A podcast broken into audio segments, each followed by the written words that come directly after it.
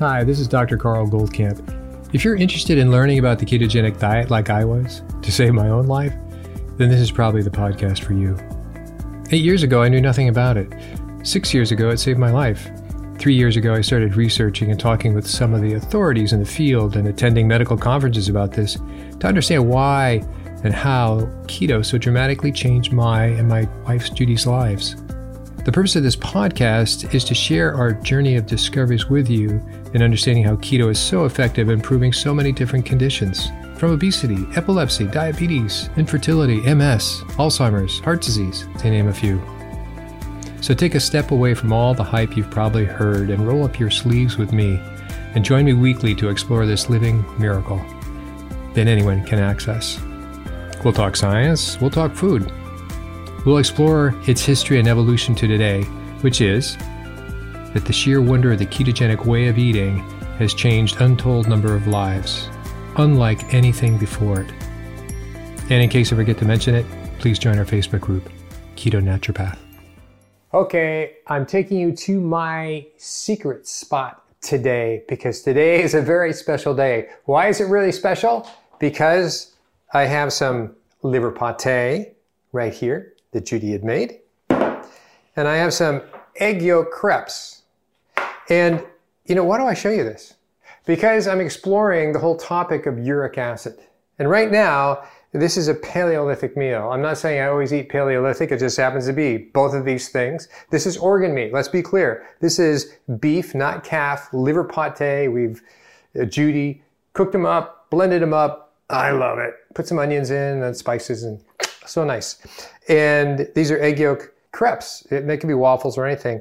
This is my snack. I just love this. So you're gonna watch me get these things together. I'm gonna get out a spoon. And I'm going to tell you why I'm doing this in just a second. It's real straightforward. I eat like a slob, not always, but I'm going to do that now since that's the only way I can figure out how to do it. And I spread the pate in the crepe. It's not really a crepe. I call it a crepe. For those who know crepes, this is definitely not a crepe. And this is wonderful. This is my high choline, high whatever. It is just so, so good. Yet, I told you I had gout a couple times, and yet why am I eating organ meats? My gosh, I shouldn't be eating this, right? According to that. But the whole point of today's video podcast is that I'm going to show you, at least start to show you, that gout and elevated uric acid is nearly and entirely an inside job. In other words, inside, this is outside. My diet of delicious organ meats really has almost nothing to do. If I was really close in all the other things we're going to talk about, and I had this, maybe it would put me over to too much, elevate my uric acid to the point that it's a problem. But really, it's not an issue. I don't have it every day. I'm lucky if I have it once a month. It's probably once every 6 weeks that I have a whole bowl of this, and it doesn't last very long. Okay, so what I want you to remember is that we've talked about the three phases of gout increasing since the Paleolithic time, right? Another bite coming up.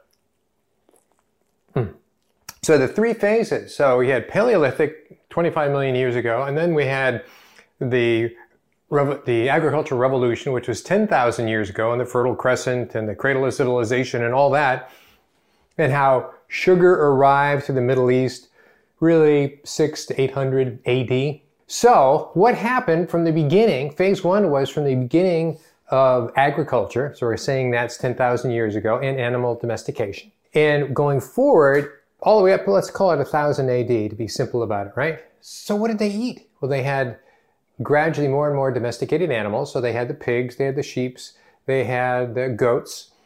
Cattle came from India, and pigs were semi-local. So that was it. What they didn't have, they didn't have any fructose. Really, any fructose. They would be in honey, wherever they could find that. That would be an extreme treat. Maybe they had some berries around, maybe some fruits. Fruits were pretty primitive back then. So if you were reading the Bible, for instance, nobody was having a salad. They didn't all get around to have a salad. They're always talking about breaking bread together. Because what they had was grains. They had grains. So grains are starches, okay? So starches are broken down to glucose only. Starches, so for 10,000 years, for the most part, they had starches. They had all sorts of breads. Maybe they can make whatever they called a cake back then. They had plenty of alcohol. We've been through the whole alcohol thing. So that's the setting for phase one. The worst thing that could cause elevated uric acid, so we're using gout because we don't know about uric acid back then, was alcohol. And how alcohol is broken down in the body, the liver, ends up making fructose. I skipped 15 steps, but I'll get into that later in the video portion of this. It got into fructose. That's where our fructose came from. Alcohol is a side product of alcohol, of really too much alcohol. A little bit's not bad. As Paracelsus said, you know, it's the dose that makes the poison. It's the amount that you have, not the thing that you have. Low doses of everything you can pretty much tolerate. When the dose gets too big for your ability to break it down, to metabolize it, it becomes a problem. So here we are now. We are strictly on a diet of carbs, yes, but the carbs are starches. There really is very little in the way of leafy green vegetables. That was no proof of that, actually. It was starches, it was bread, matzah, if you will, flatbread, and so on. And that was it for certainly a number of thousands of years. And then they learned to ferment grains, which beer came along. All sorts of beer. We showed you how 5,000 years ago, how many different kinds of beer did they have in Egypt? All through the Mediterranean. Beer was the thing. And actually it was, even went beyond that, the Muslims, Islam brought it into distilled liquors, but that was again about 1000 AD. So we had wine, that was about 7,000 years ago. So plenty of alcohol was flowing and starches. Alcohol and starches. So the only source for fructose, other than that dietary fructose, sometimes honey, if they had that at all, which is probably not much for the average person, maybe some fruit, not much for the average person, but it was their alcohol consumption was, when it was metabolized by the liver to make it so it's not toxic, created fructose. Fructose then was either metabolized into glucose, because that was a possibility, we've talked about that, right? So here you go. We had that pathway of, if we have too much glucose, we ate too much breads, too much carbs, only glucose. Well, there was a relief valve. There was a pressure valve that could convert that to fructose, to get the glucose out of the bloodstream, right?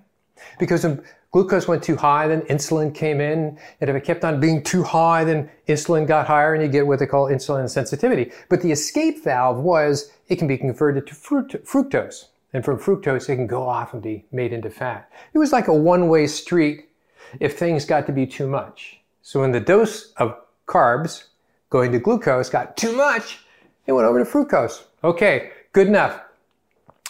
Uh-oh, then what happened? 1000 AD, sugar. Sugar specifically, we have to say sucrose because sugar's used loosely, so sucrose is what showed up in the form of sugar cane, right? We talked about the Papua New Guinea, to India, to China, and so on and so forth, in the Middle East, about 600 AD, and then up to Scandinavia and Europe a couple hundred years later. But sucrose has that glucose, and it came coupled with fructose. So now that was really the first bona fide high quantity, when it started to get popular, source of fructose. So now they had the glucose from all the starches, which was really all the preceding 7,000 or 8,000 years, right, since the agricultural revolution. Now they had more glucose that they loved and the fructose. So now the body's going, wait a minute, we got the alcohol that you guys are clever enough to figure out, and now we're having more fructose. Things are starting to fall apart. The frequency of gout, the drumbeat of gout and elevated uric acid is getting higher. It's a slow drumbeat at this point. So the first culprit was primarily excess alcohol coupled with enough carbs of the starches, which is glucose, right? So it piled on. And now sucrose came in, which was more glucose, and fructose. So that's why this whole thing is called fructose toxicity, or this whole theory of elevated uric acid, hyperuricemia, is based on fructose, because fructose really didn't exist until the sugar cane came along, until sucrose came along. And boy, did it come along. They loved it in China, they loved it in India, they loved it in the Middle East, and I told you about it, they made a whole mosque of sugar. That's how impressive it was. It was worth its weight in gold, literally. So that was phase two. Phase two was the alcohol making fructose. It was the sucrose coming 50-50 with fructose, getting a bit too much. And the third phase is the phase we're living in right now of really the last 70 years. But I wanted you to understand that how can I dare, with a history of gout, how can I dare have liver pate, and I love it, and egg yolks is not so much of an aggrieving food, but putting these together, it makes for a fairly high purine consumption, intermittent. But that's not really my concern. My concerns are the other ones. Phase two, there's the sucrose. Phase three is the alcohol oils, it's the antibiotics. And the last piece of all this, right? The last 70 years is phase three. So that what came there was the antibiotics, which is in all our food and the animals and so on and so forth. We've talked about that in this video up here. We have high omega-6 because grains from the agricultural revolution became so popular. You had high omega-6, very little omega-3, and the alcohol sugars made for even more, went down the same pathway as fructose, the same pathway as alcohol, and kept on creating more endogenous purines. And so it's an inside job from the alcohol to the fructose, from the sucrose, to the additives now in our foods of the antibiotics and the alcohol sugars and the high omega-6. So there's even more to that in this last 70 years. The last part of the last 70 years that is perhaps as critical as everything I've said so far is the deficiencies that we have because of this overnutrition, because of processed foods and everything else. And that is three things that are, we'll talk about and get into the research later, that is vitamin D deficiency directly elevates uric acid. Omega-3 deficiency directly, and how does, when I say directly omega-3, omega-3 allows, omega-6 keeps in, when you have high omega-6, it keeps in the uric acid and doesn't allow it to be excreted. Omega-3 does just the opposite. It allows it to be excreted. So it doesn't make purines. It just doesn't allow the purines to be excreted. That is the omega-6. So when we're omega-3 deficiency and omega-6 high, we have a problem. We have a big problem. Vitamin D deficiency, vitamin 6 excess, and the last one is vitamin C.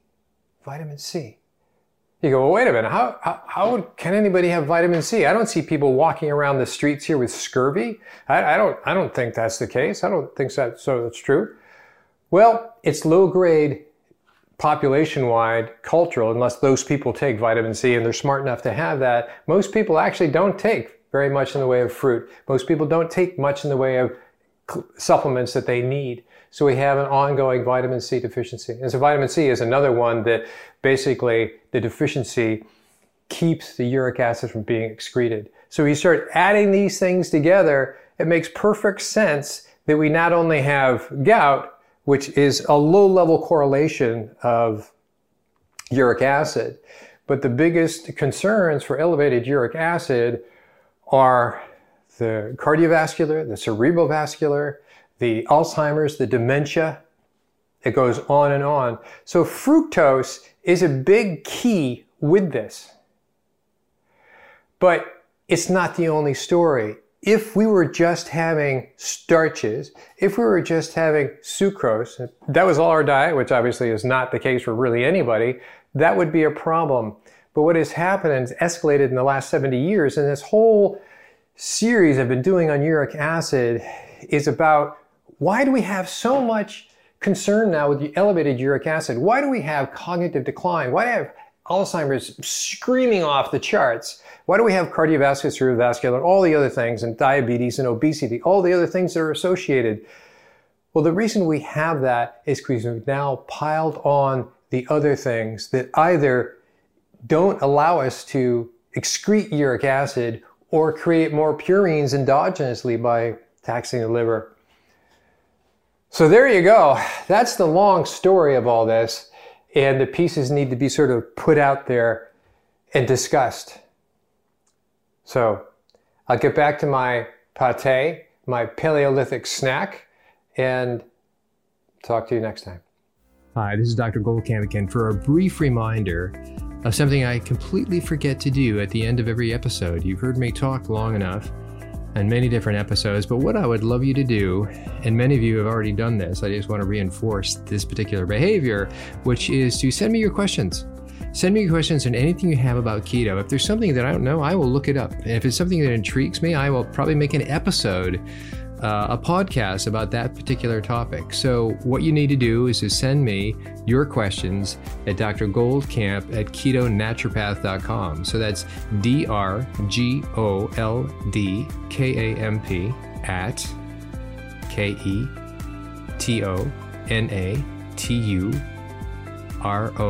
KETONATUROPATH.com. Dr. Goldkamp at ketonaturopath.com. Feel free to join our Facebook group, which is also ketonaturopath.com. That's been growing lately. You also have to answer a questionnaire should you choose to join. And I don't ask for your email. I ask that you follow our terms. I try to avoid advertising and the obvious interruptions of just a good Facebook group. So hope to see you at one place or other. Please send me your questions and look forward to talking to you and getting to know you. Take care.